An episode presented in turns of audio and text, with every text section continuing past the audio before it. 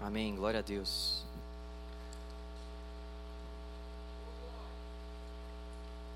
Nosso Deus é bom. Honra, honra, glória, louvor, poder. Nós rendemos tudo a Ele nessa noite. Amém? Boa noite mais uma vez. Que bom que vocês vieram. Que bom que você veio. De repente, mesmo depois de um dia de trabalho, mesmo depois de uma semana difícil, mesmo depois de notícias ruins, mesmo depois de uma semana complicada, que bom que você veio aqui. Que bom que nós estamos aqui para ouvir o Evangelho do Senhor, para ouvir a palavra do Senhor, para aquecer o nosso coração. É isso que a palavra de Deus faz quando de fato ela entra no nosso coração, ela nos preenche, ela nos completa, ela aquece o nosso coração, ela traz sentido à nossa vida, ela ilumina a nossa caminhada, ela é lâmpada para os nossos pés, luz para os nossos caminhos. Nós acreditamos no poder da palavra de Deus, nós acreditamos no Deus da palavra. O Deus da palavra, como eu gosto dessa expressão, o Deus da palavra, o Deus que abriu o mar para que o seu povo pudesse passar, o Deus que livrou Daniel da cova dos leões, o Deus que livrou Sadak, Mesaque e Abednego da fornalha ardente que estava sete vezes mais ardente do que o habitual o Deus que envergonhou os profetas de Baal, o Deus que andou sobre as águas, o Deus que curou enfermos, o Deus que curou doentes, o Deus que curou leprosos, o Deus que multiplicou pães e peixes, esse é o Deus da palavra. O Deus que veio a nós através de Jesus para nos trazer vida e vida em abundância. O Deus que não julgou como usurpação, como algo que deveria se apegar, se vangloriar que Ele era Deus, mas que veio e se entregou por amor a nós, nos deu uma nova vida. Esse é o Deus da palavra, esse é o Deus do Evangelho, esse é o Deus das boas novas. Nós vamos começar uma série nova neste sábado chamada Boas Novas, fazendo menção à palavra Evangelho. A palavra Evangelho tem como significado principal boa mensagem ou também boas novas.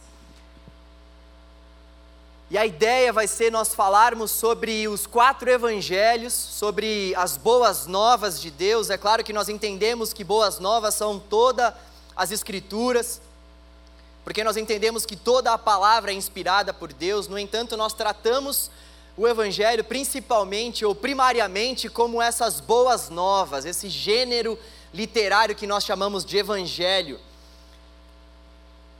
no qual nós podemos ver a vida de Jesus. Os evangelhos contam para nós a história da vida de Cristo, a história da passagem dele enquanto ele esteve fisicamente nessa terra. E é sobre isso que nós vamos refletir ao longo dos próximos dois meses.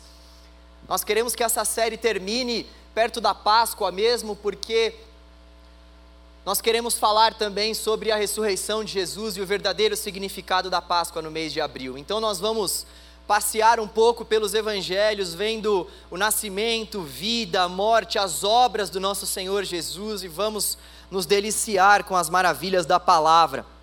Vamos nos abastecer da palavra de Deus. Bom, Lutero disse na tese 62 que o verdadeiro tesouro da igreja é o, é o Santíssimo Evangelho da glória e da graça de Deus. O Evangelho é o tesouro da igreja. Essas boas notícias de salvação para a humanidade, para a minha vida e para a sua vida são o maior tesouro da igreja. Essas boas novas de fato devem ser tratadas como, como um rico tesouro por nós. Nessa noite eu gostaria que nós lêssemos o livro de Lucas, capítulo 2, a partir do versículo 8, eu quero refletir com vocês sobre três ensinamentos sobre as boas novas.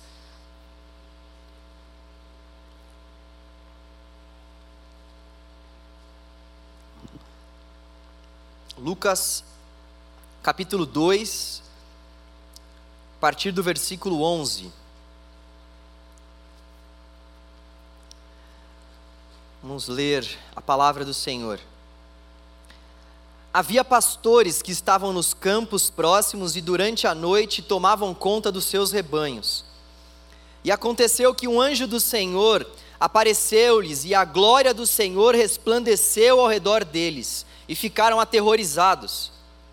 Mas o anjo lhes disse: Não tenha medo, estou lhes trazendo boas novas de grande alegria que são para todo o povo. Hoje, na cidade de Davi, lhes nasceu o Salvador, que é Cristo, o Senhor. Nós estamos diante do Evangelho de Lucas e, como eu disse, eu gostaria de refletir com vocês acerca de três ensinamentos sobre as boas novas. O primeiro ensinamento que nós podemos extrair desse texto é que as boas novas, elas são para os pobres de espírito. O texto vai dizer que o anjo apareceu primeiramente aos pastores. Os pastores estão simbolizando, estão exemplificando aqui a pregação das boas novas aos pobres, conforme Isaías 61 relata.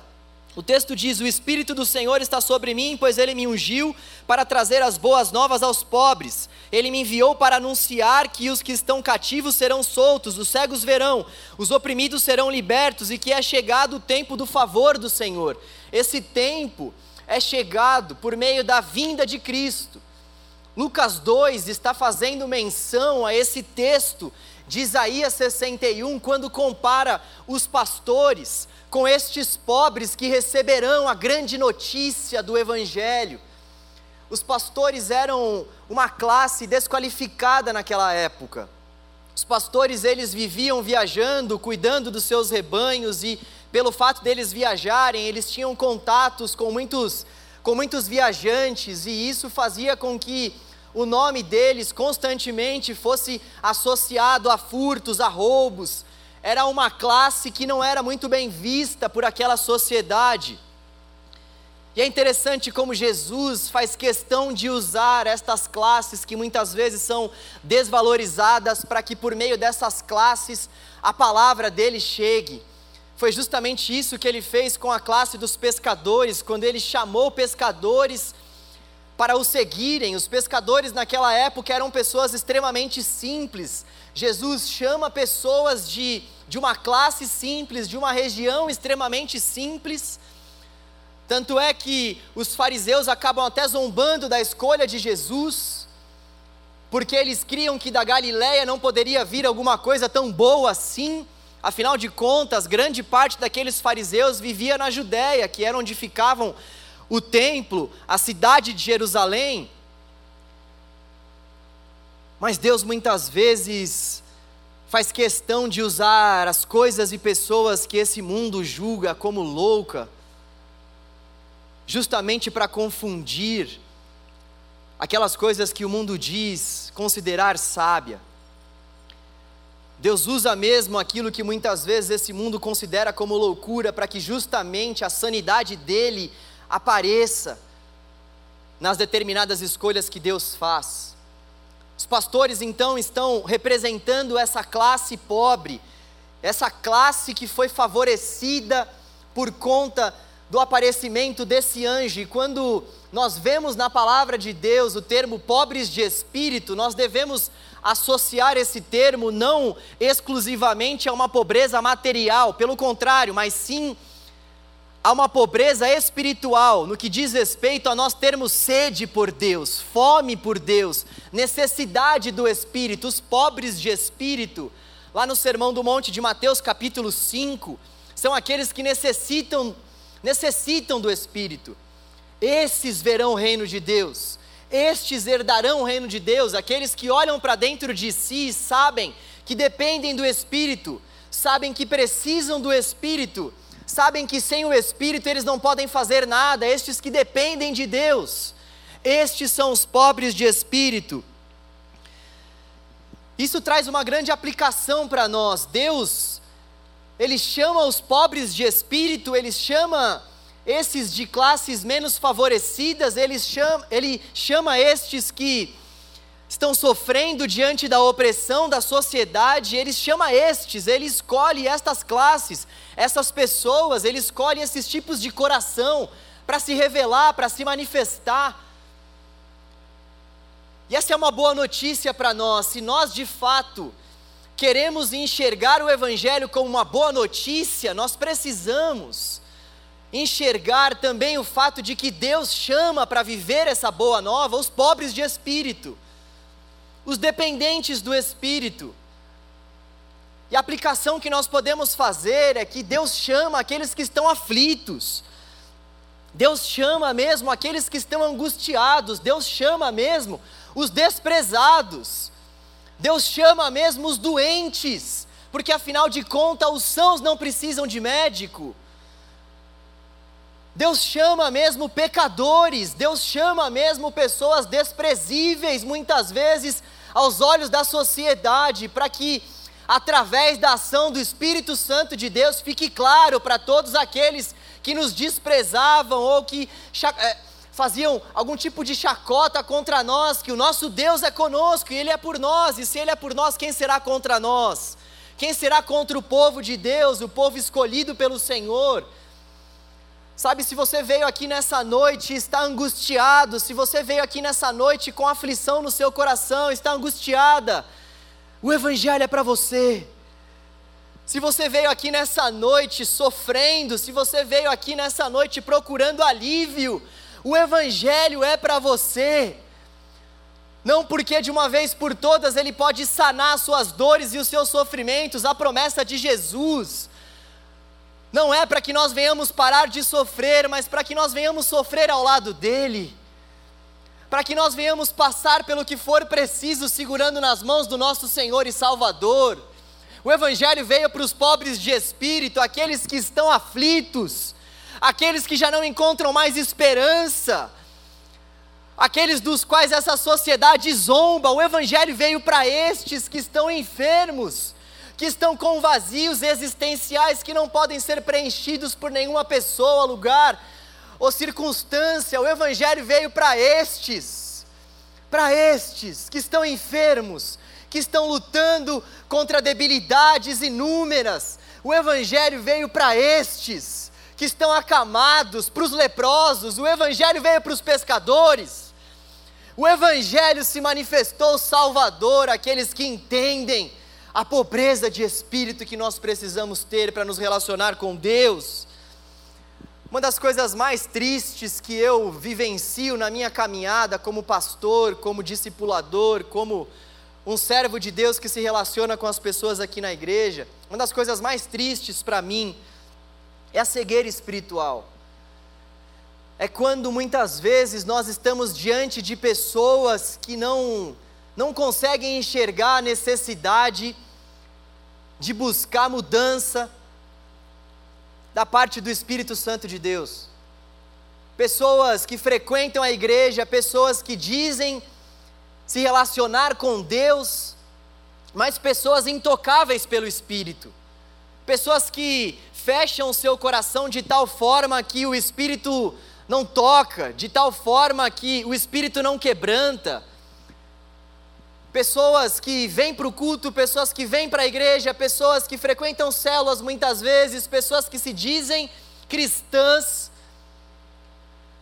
mas que em suas orações mal conseguem confessar os seus pecados a Deus, mal conseguem demonstrar a sua pobreza de espírito, mal conseguem demonstrar a sua dependência no espírito, pessoas que vivem a sua vida com o Senhor ou dizem viver uma caminhada com o Senhor, mas pessoas que não se quebrantam, que não têm mãos limpas, pessoas nas quais o Espírito Santo de Deus não tem lugar de primazia. Pessoas que endurecem o seu coração para o agir do Espírito, pessoas que não veem a necessidade do arrependimento, pessoas que não veem a necessidade da autoexaminação, pessoas que não veem a necessidade, assim como disse o salmista: Senhor, sonda-me Veja se há em mim algum caminho mal. Existem muitas pessoas que nem sequer fazem esse tipo de oração, porque se julgam muito sãs. Mas o Evangelho não é para as pessoas que se julgam sãs. O Evangelho não é para as pessoas que não quebrantam seu coração diante de Deus, não. O Evangelho é para aqueles que entendem a pobreza de espírito. O Evangelho é para o publicano, não para o fariseu. O Evangelho é para aquele que ora dizendo: Deus, eu sou um pecador, me perdoe. Não para aquele que fica fazendo orações pomposas, Deus de Isaac, Abraão, Jacó, eu sou melhor do que esse meu irmão. Não. É para aqueles que aceitam a sua pobreza de espírito e é para aqueles que entendem a dependência que precisam ter no Senhor. É aqueles que entendem que são pecadores, mas pecadores redimidos, salvos pela graça. Pecadores quebrantados, pecadores rendidos, não pecadores acomodados. O Evangelho não é para as pessoas acomodadas, as pessoas acomodadas se acham muito sóbrias. Aprove ao Senhor nos salvar por meio da loucura da pregação do Evangelho. O Evangelho é loucura para estes que se julgam sãos. No entanto, ele é o poder de Deus para a nossa salvação. A boa notícia do Senhor só pode ser alcançada por nós se nós entendermos a pobreza do nosso espírito, a dependência que nós precisamos ter em relação ao Senhor. Quando foi a última vez que nós oramos e confessamos essa nossa dependência ao Senhor? Você se lembra quando foi a última vez que você se dobrou diante do Senhor em oração? E colocou para fora o seu coração diante de Deus, chorou pelos seus pecados e buscou a ajuda do Senhor para que o Espírito pudesse mudar o seu e o meu coração. Quando será que foi a última vez que nós, em nossas orações, confessamos a Deus a podridão do nosso ser e colocamos diante dEle a pobreza da nossa existência, a nossa dependência do Espírito? Será que nós fazemos isso constantemente? Será que nós fazemos isso diariamente? Será que em todo tempo nós estamos clamando a Deus para que Ele tenha piedade de nós? Ou será que nós estamos dando desculpa para os nossos pecados e quando somos confrontados, logo corremos para culpar pessoas à nossa volta, porque afinal de contas nós não queremos olhar para dentro de nós mesmos? Olhar para dentro de si é um grande desafio, um desafio fundamental para quem deseja seguir a Jesus e tomar a sua cruz e negar a si mesmo.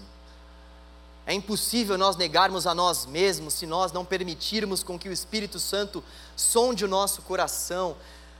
É impossível nós agradarmos a Deus se nós não permitirmos com que o doce Espírito de Deus transforme as nossas orações mude a nossa vida, mexa com o nosso caráter. Se nós estamos aqui seguindo a Jesus ao redor da palavra dele, a palavra dele precisa ferir o nosso coração, a palavra dele precisa alcançar as nossas atitudes. Então, aquele que rouba não deve roubar mais, aquele que mente não deve mentir mais, aquele que agride a sua mulher precisa desesperadamente parar de agredi-la Aquele que é um grosseiro, um tosco, precisa buscar mudança urgentemente. Aqueles que estão envoltos ao pecado da pornografia precisam buscar uma mudança no espírito para suas vidas. A palavra do Senhor nos mostra que aqueles que seguem a Jesus necessariamente devem andar como ele andou, devem viver como ele viveu. Devem buscar realmente a direção do Espírito e a correção do Espírito. Sabe, a correção do Espírito deve ser um prazer para nós. A correção do Espírito deve ser uma satisfação para nós, porque afinal de contas, o principal propósito de Deus para conosco é nos, é nos transformar dia após dia segundo a imagem do Seu Filho. E Ele faz isso por meio da correção do Espírito, por meio da exortação do Espírito. Ele faz isso quando nós dobramos os nossos joelhos e confessamos a nossa pobreza espiritual a Ele, pedimos ajuda. A luz de Cristo que raia no horizonte só pode clarear os corações daqueles que sabem que estão em trevas. A luz de Cristo que raiou no horizonte só pode de fato iluminar o coração daqueles que sabem que estão em trevas. Se nós não tivermos a plena convicção das trevas que habitam no nosso coração, a luz de Cristo não fará o menor sentido para nós. Agora, se nós entendermos as trevas nas quais nós temos vivido, a luz de Cristo vai raiar, e a luz de Cristo fará sentido a nós. Só entende a graça de Deus quem antes entende a podridão dos seus pecados.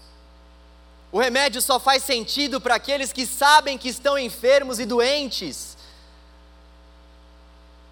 O remédio só faz efeito de fato quando nós sabemos da nossa doença, então vamos tomar o remédio. Se nós não soubermos, se nós não identificarmos as densas trevas, nas quais nós estamos, nas quais muitos de nós aqui vivem, nós não desfrutaremos da boa notícia que raiou no horizonte. O segundo aprendizado, ensinamento sobre as boas novas que nós podemos encontrar nesse texto é que as boas novas devem trazer alegria ao nosso coração. É isso que nós podemos extrair a partir do versículo 10 do capítulo 2. Isso, então, eles eles foram envoltos de uma grande alegria. Estou lhe trazendo boas novas de grande alegria, foi isso que disse o anjo. É uma boa notícia que traz ao nosso coração uma grande alegria. E quando nós falamos em alegria, em gratidão a Deus, eu sei que isso é um grande desafio, porque nós temos o desafio de constantemente nos alegrarmos com a mesma notícia, com a mesma boa nova. E é por isso que é um desafio para nós, porque nós, como seres humanos, temos uma tendência com o passar do tempo, de acordo com o que nós estamos ouvindo e vendo uma mesma notícia, nós temos a tendência, a inclinação de não mais adorarmos isso que nós estamos diante, de não mais buscarmos satisfação nessa notícia que nós já ouvimos tantas vezes, de não mais inclinar o nosso coração para que o nosso coração vibre com a boa nova que nós ouvimos já há tantos anos. E esse é um grande desafio para nós, porque a palavra de Deus não mudou, ela permanece sendo a mesma ao longo de muitos e muitos anos. E ela não vai mudar. Se alguém acrescentar um tio a essa palavra, o que o texto diz é que será chamado de amaldiçoado. Então o texto sagrado não vai mudar. Palavra de Deus vai continuar sendo palavra de Deus. 666 livros canônicos, é isso que nós acreditamos. Essa é a palavra de Deus. Então nós precisamos vencer esse desafio de encontrarmos alegria, mesmo sabendo que a boa nova é antiga. A boa nova é antiga, mas não é ultrapassada. A boa nova pode ser antiga no sentido temporal, mas ela continua sendo extremamente atual para a nossa vida, para a nossa existência. A palavra de Deus continua sendo viva e eficaz para nós hoje, em pleno século 21. Nós precisamos vencer esse desafio se nós quisermos nos alegrar com as boas novas. Talvez você já não tenha mais aquele amor pelas boas novas, talvez para você ou para mim as boas novas já não são tão boas assim. Talvez existam momentos ao longo do nosso dia, ou ao longo da nossa semana, ou ao longo da nossa vida, que a gente olha para a palavra e não não dá crédito à palavra como sendo de fato o hálito de Deus, palavra de Deus para nós. Isso é um grande perigo. É um grande perigo nós acharmos que Deus parou de falar com o seu povo, ou que Ele não fala quando nós de fato nos debruçamos diante da palavra. É um grande perigo nós nos afastarmos do primeiro amor. O primeiro amor geralmente é marcado por essas boas notícias, nós vamos ao Evangelho e quando nós estamos com Cristo, vivendo aquele primeiro amor, talvez aquela fase inicial da nossa conversão, nós nos debruçamos e choramos quando lemos, temos vontade de ler, mas o tempo vai passando, as aflições vão vindo, as angústias vão chegando, a gente vai passando por decepções nos nossos relacionamentos dentro da igreja e fora dela também, a gente vai tendo que lidar com notícias desafiadoras e também vamos tendo que lidar com o desafio de buscarmos alimento na palavra de Deus e satisfação na palavra. E muitos não têm conseguido vencer esse desafio e por isso que não têm tido alegria no seu coração ao lerem as boas novas. Sabe, quando nós lemos a palavra de Deus, quando nós temos acesso à boa nova do Senhor, aos evangelhos, às cartas, aos salmos, aquilo que os profetas escreveram, nós temos acesso ao tesouro de Deus. Nós temos acesso àquilo que aconteceu para que nós fôssemos salvos, nós temos acesso à história redentora de Deus para com a nossa vida, nós temos acesso às verdades reveladoras do Evangelho, isso jamais pode passar despercebido por nós. Jamais nós podemos ler verdades maravilhosas do Evangelho, como por exemplo a verdade que diz que Deus nos adotou, Deus nos chama de filhos por meio de Cristo a verdade que diz que Deus de fato é aquele que garante o nosso presente, que nos enviou o seu Espírito, a verdade que diz para nós que de fato o Senhor é aquele que tem o controle sobre as nossas vidas. Não dá para a gente olhar para a verdade que diz que o final do livro já está escrito e que a nossa vida está assegurada no Senhor, e não alegrarmos o nosso coração com todas essas boas notícias o nosso coração precisa ser sacudido com a verdade do Evangelho. O nosso coração precisa encontrar alegria na satisfação de ouvir as boas notícias do Evangelho, afinal de contas, quem é que não consegue ficar alegre quando ouve que o nosso passado foi perdoado pelo Senhor, apagado por Ele na cruz, quando o nosso presente está de fato assegurado por Ele? Ele está conosco, nos enviou o seu Espírito, nós somos morada dele, nós temos a, a segurança de que no presente nada vai acontecer a nós sem que passe pela permissão do Senhor. Como nós não vamos nos alegrar com a certeza de que o nosso futuro está garantido? Haverão novos céus e nova terra para todos aqueles que creem, e não haverá mais dor, mais morte, mais angústia, mais sofrimento todas as coisas se farão novas. Então, como todas essas boas notícias não, não conseguem suscitar no nosso coração alegria? Como?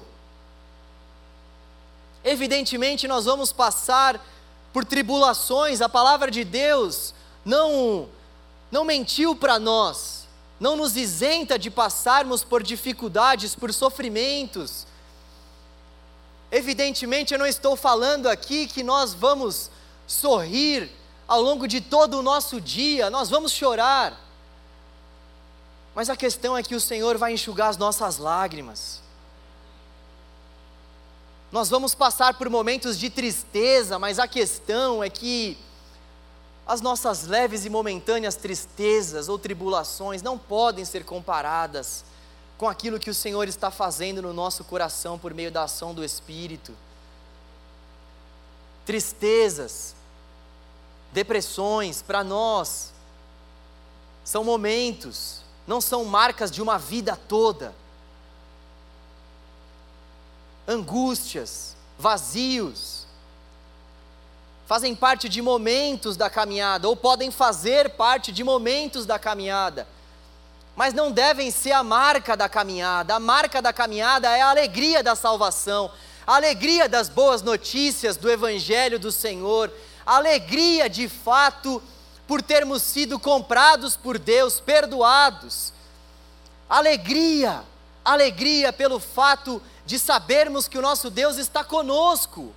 Alegria, e a alegria ela é um aprendizado é isso que Paulo vai nos falar em Filipenses 4, 12 e 13.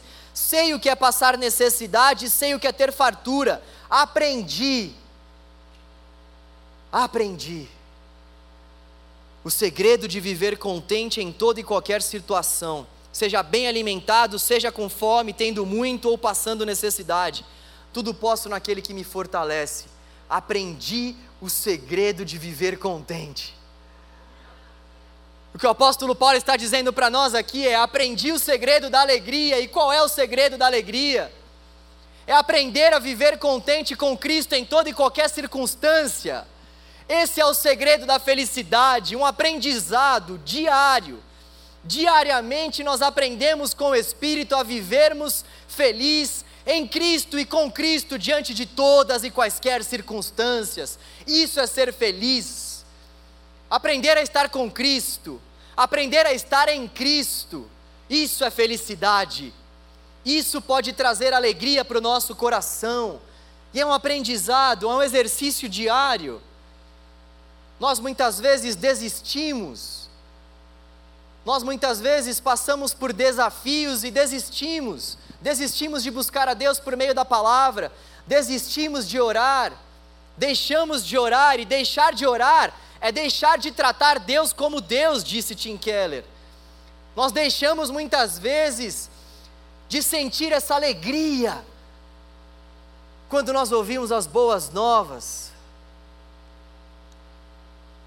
Deus tem nos chamado para um caminho de aprendizagem, um caminho no qual nós abrimos o nosso coração, o Espírito nos ensina e nós constantemente vamos aprendendo com o Espírito a nos contentarmos com Cristo, vivendo aqui nesse mundo cruel e mau. As boas novas devem trazer alegria ao nosso coração, porque de fato são boas novas, são boas notícias. Em terceiro lugar, um outro ensinamento acerca das boas novas é que Deus é a boa nova. Deus é a boa nova. Hoje, na cidade de Davi, nesse contexto aqui, a cidade de Davi é Jerusalém lhes nasceu o Salvador, que é Cristo o Senhor. Hoje, na cidade de Davi, chegou a boa notícia, e a boa notícia é o próprio Cristo o Senhor. A boa notícia é o próprio Cristo Salvador. Deus é o Evangelho, disse John Piper. Deus é a boa notícia. Deus é essa boa mensagem. O Evangelho é a boa notícia de que Deus nos adota, de que Deus nos compra, de que Deus nos chama para si. O Evangelho é essa boa notícia que diz a nós que Deus ofertou a si mesmo para salvar quem Ele ama. Deus é o Evangelho, Deus é a própria oferta.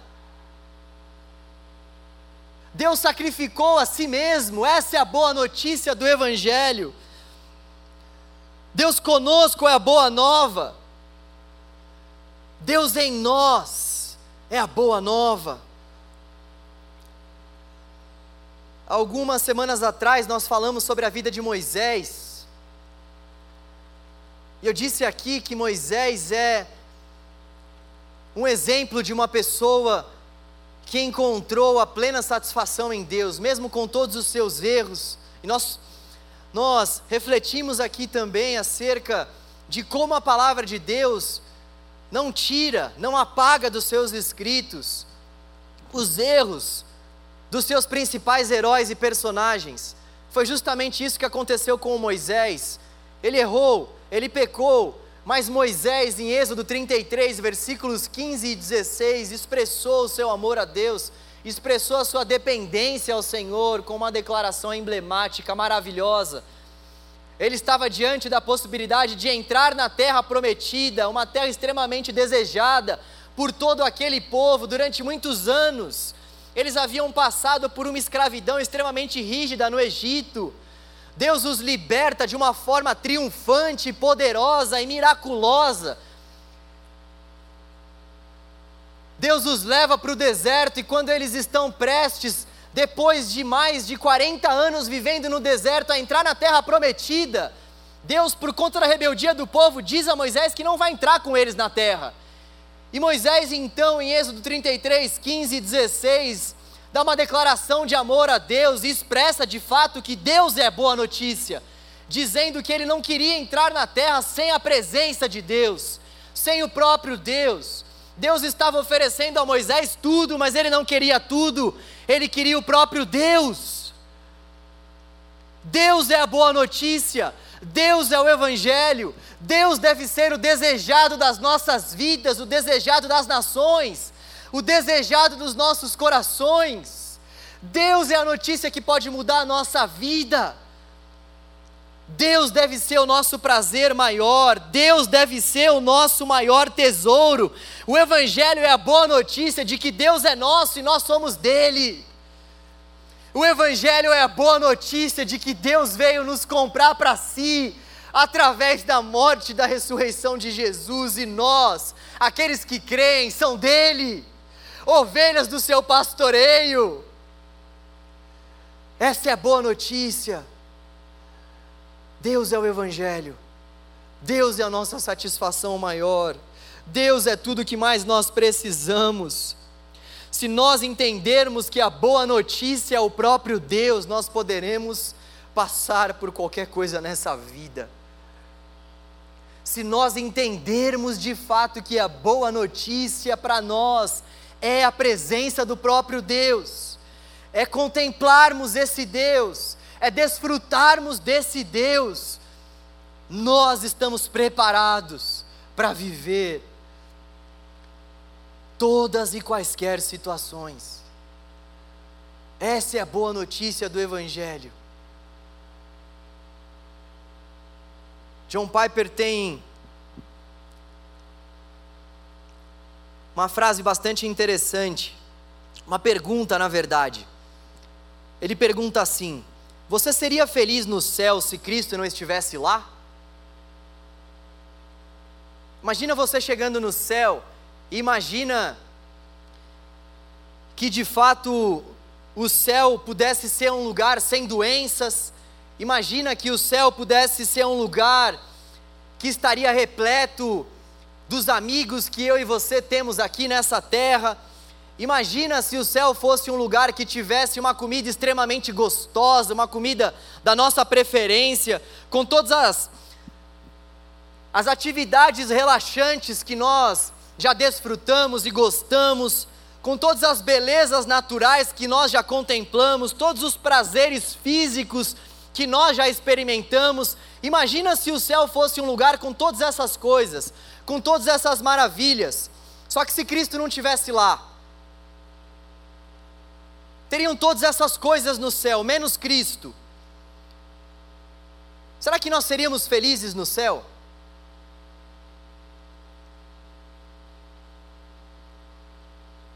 Será que se o céu fosse como essa terra que Deus estava prometendo para Moisés entrar, ou melhor, dizendo para Moisés entrar, que teria tudo, teria maná, seria uma terra extremamente fértil, para o plantio, para a colheita, uma terra com muitas fontes de água, e aquilo era extremamente importante para aquela época.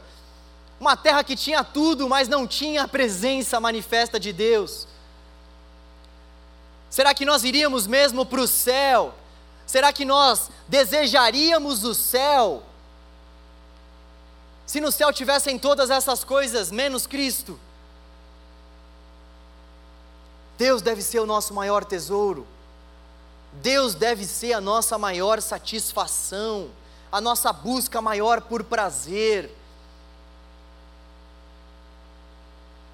Se nós não tivermos prazer em contemplar a Deus e desfrutar de Sua santa presença, a eternidade não fará o menor sentido para nós, afinal de contas, a eternidade é Cristo, a vida eterna é Cristo, a vida eterna é conhecer a Cristo e viver com Ele eternamente a eternidade é Cristo.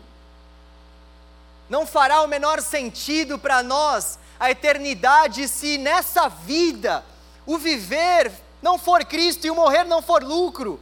Não fará sentido algum para nós passarmos a eternidade ao lado de Deus se nós, vivendo aqui nessa terra, não temos prazer em Sua presença, não encaramos que a maior boa notícia do Evangelho é o próprio Deus.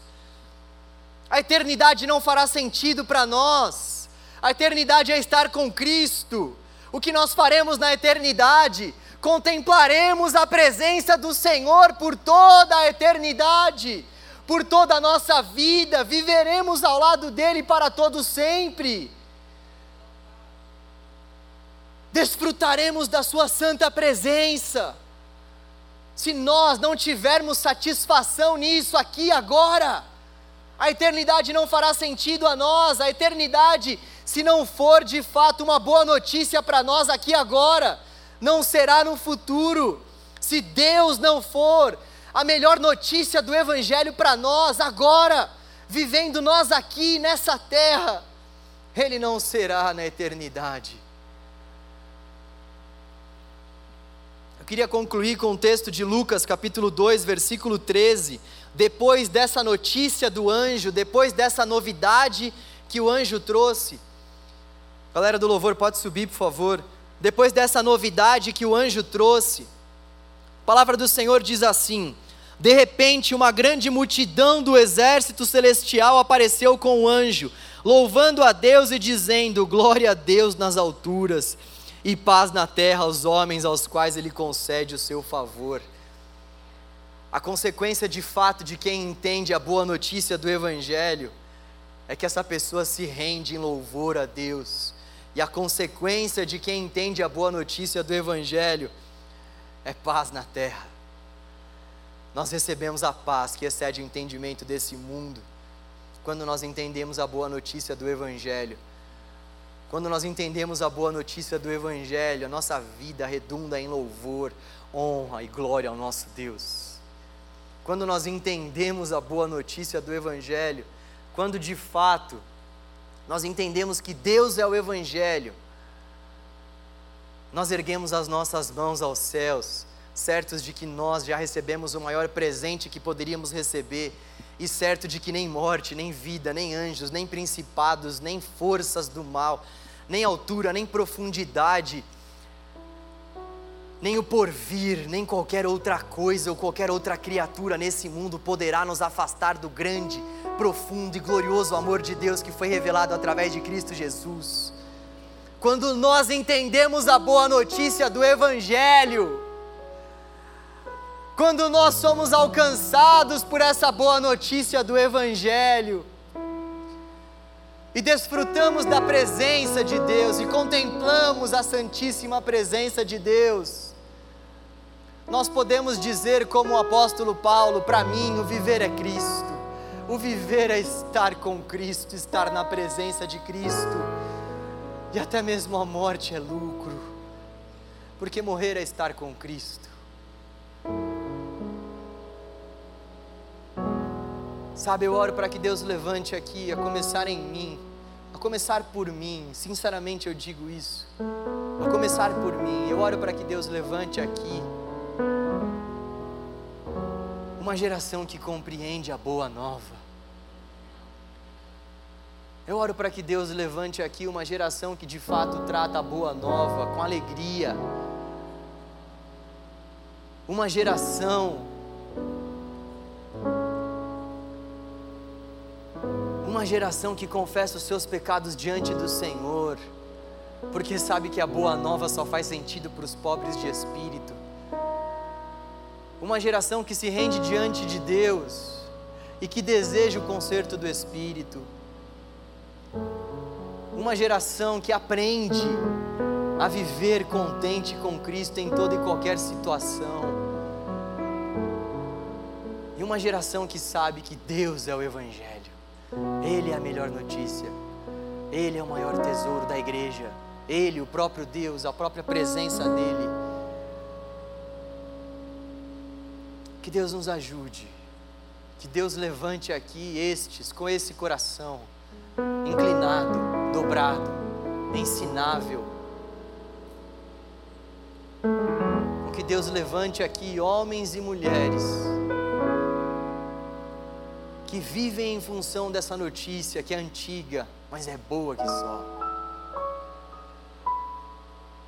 Que Deus faça isso conosco. Vamos orar ao Senhor, cantar um último cântico a Ele. Entender a boa nova nos leva à adoração e gera paz. Deus, nós te agradecemos pela boa notícia que chegou até nós. A saber, o Senhor veio ao nosso encontro para morrer pelos nossos pecados, pagar pelas nossas dívidas, viver a vida que nós jamais poderíamos e conseguiríamos viver. Tudo isso por amor tudo isso por uma livre e espontânea entrega da tua parte. O Senhor amou o mundo de tal maneira que entregou, que doou, que enviou o seu único filho para morrer por nós, para que nós pudéssemos ter vida e vida em abundância, para que nós não perecêssemos, para que nós tivéssemos livre acesso ao Senhor e a boa notícia, que é o próprio Senhor. Obrigado, Deus Louvado seja o teu nome pela maravilha do Evangelho, pela maravilhosa notícia do Evangelho da graça do Senhor. Obrigado por ter nos comprado, perdoado o nosso passado. Obrigado, Deus, por assegurar o nosso presente ao teu lado. Obrigado por garantir o nosso futuro. Oh Deus, ajuda-nos a sermos pobres de espírito Ajuda-nos, Deus, a encontrarmos alegria com as boas novas do Senhor. Ajuda-nos, ó Deus, a desfrutarmos e contemplarmos o Senhor, que é a nossa boa nova e o nosso maior tesouro. Faça isso, Deus, nos nossos corações, Deus. Gere em nós temor, tremor pela tua santa presença Levanta aqui uma geração eleita, uma, uma geração santa, uma geração separada por Ti, uma geração, Deus, que quando peca, confessa os seus pecados ao Senhor e busca viver a novidade de vida diária que o Teu Espírito tem para nós. Uma geração, Deus, que deseja se despir do seu velho homem e se revestir, e se revestir, Senhor, se revestir, Pai, do teu Espírito, em nome de Jesus, Deus, em nome de Jesus, vamos mais uma vez louvar ao nosso Deus, enquanto nós estamos louvando a Deus, Vamos clamando a Ele para que Ele de fato possa fazer com que essa boa nova alegre o nosso coração, nos conduza ao arrependimento e seja de fato boa notícia para nós. Ore para que Deus renove o seu amor pela boa nova. Ore para que o Senhor faça o seu coração aquecer novamente pelas verdades do Evangelho Ore para que de fato você consiga dizer novamente: não há outro como o Senhor Deus. Ore para que o Senhor restabeleça os propósitos pelos quais Ele te chamou e reavive os seus dons e talentos. Oh Deus, vá sondando os nossos corações. Vá trabalhando em nós através do Teu Espírito, Deus. Fale conosco, Deus. Conserte a nossa vida.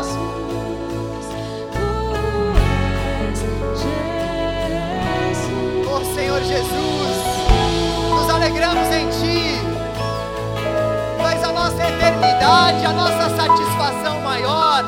Tu és a vida eterna, encarnada e revelada aos homens. Tu és tudo em todos louvamos o teu nome.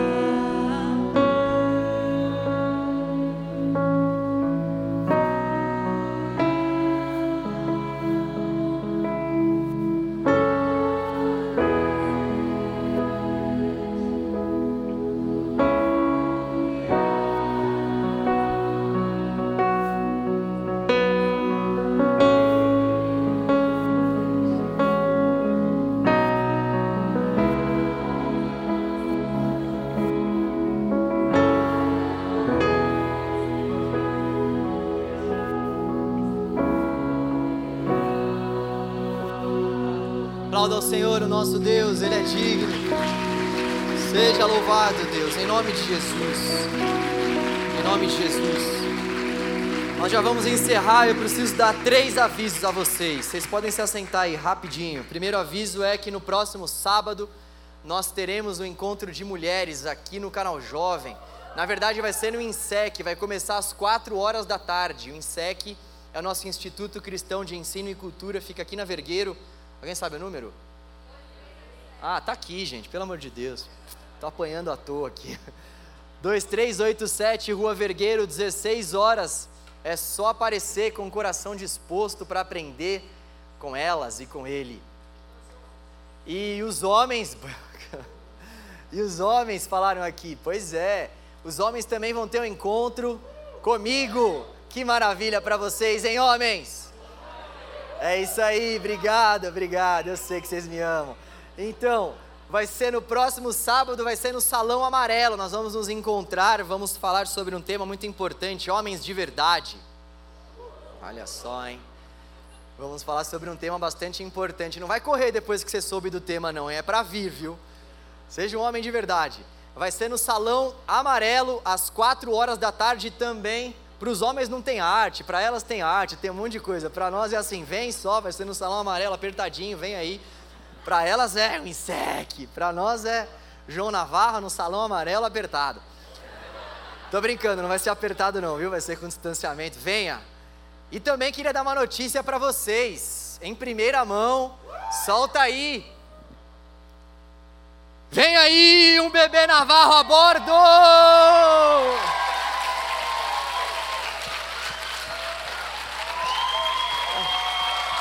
Tava na hora, né?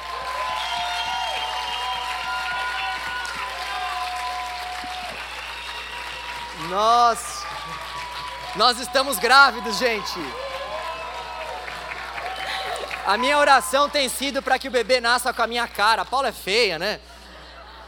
Eu tenho orado dia após dia, oh Deus, com que nasça com o sangue da Índia aqui do lado, com que nasça com a cara da Pocahontas. Nós queríamos dividir com vocês essa alegria, vocês fazem parte da nossa família e esse não é um jargão, essa é uma verdade nós consideramos o Canal Jovem como a nossa família, nós temos dedicado a nossa vida ao pastoreio do Canal Jovem, fazemos isso com muita alegria no nosso coração. É uma satisfação para nós mesmo poder estar aqui ministrando a palavra, cuidar de vocês, pastorear o coração de vocês. E nós queremos dividir com vocês essa grande alegria. Tá chegando, gente. A Paulinha tá de 16 semanas. 16 semanas. Precisamos muito das orações de vocês. Orem, por favor, para que nosso filho ou a nossa filha possa vir a esse mundo e possa dar muitas alegrias ao reino de Deus. Essa é a nossa oração. Obrigado por vocês dividirem essa alegria conosco e depois eu passo meu endereço para vocês mandarem um presentinho aí tudo. Tá bom? Dá para dar já uma roupinha unissex e tal, né? Vamos pôr a mão no bolso aí, gente, eu mereço, vai. Que Deus abençoe a vida de vocês, que Deus possa guardar a vida de cada um. Esqueci de alguma coisa? Não? Oi? A Bia vai orar? Aí sim, hein, Beatriz? Oi? Eu sei, eu sei que você não pediu pela sua modéstia, mas a gente já, né? Você não, não quis deixar nada combinado, Por mas a gente já ora agora. Vamos orar por eles, canal Aleluia! Aí sim, hein? Uma, no- uma notícia sim. dessas merece, não merece? Então, estendam as mãos pra cá. Aliás, se alguém quiser se oferecer, eu subi assim, só porque foi ideia de última hora, mas se alguém quiser vir orar, Deixa Deus te usar, mulher. Amém, amém. Senhor Deus e Pai, nós te agradecemos por essa notícia tão maravilhosa que o João e a Paulinha compartilharam com a gente agora. Nós te louvamos pela vida deles e por todo o cuidado que o Senhor tem derramado sobre nós através da vida deles, Pai. Nós te louvamos por essa nova vida que está sendo gerada no ventre da Paulinha, Senhor. Muito obrigada por essa bênção que o Senhor concedeu a eles. Nós pedimos que o Senhor guarde a vida deles nesse tempo de gestação, que a Paulinha tenha uma gestação tranquila, segura, guardada pelo Senhor que essa criança possa se desenvolver perfeitamente ali no ventre dela, que o Senhor prepare o coração do João e da Paulinha para esse grande desafio de educar essa criança e de serem pais, que eles possam confiar no Senhor em todo tempo para todos os desafios e que a tua graça esteja sobre eles, sustentando a cada momento, Pai. Abençoa esta família e que esta família seja luz e sal nesta terra como eles já têm sido hoje, em nome de Jesus. Amém. Amém. Muito obrigado. Muito obrigado a todos. Que o amor de Deus, a graça de Jesus, o Filho e as doces consolações do Espírito estejam, estejam com todos nós. E nós dizemos amém.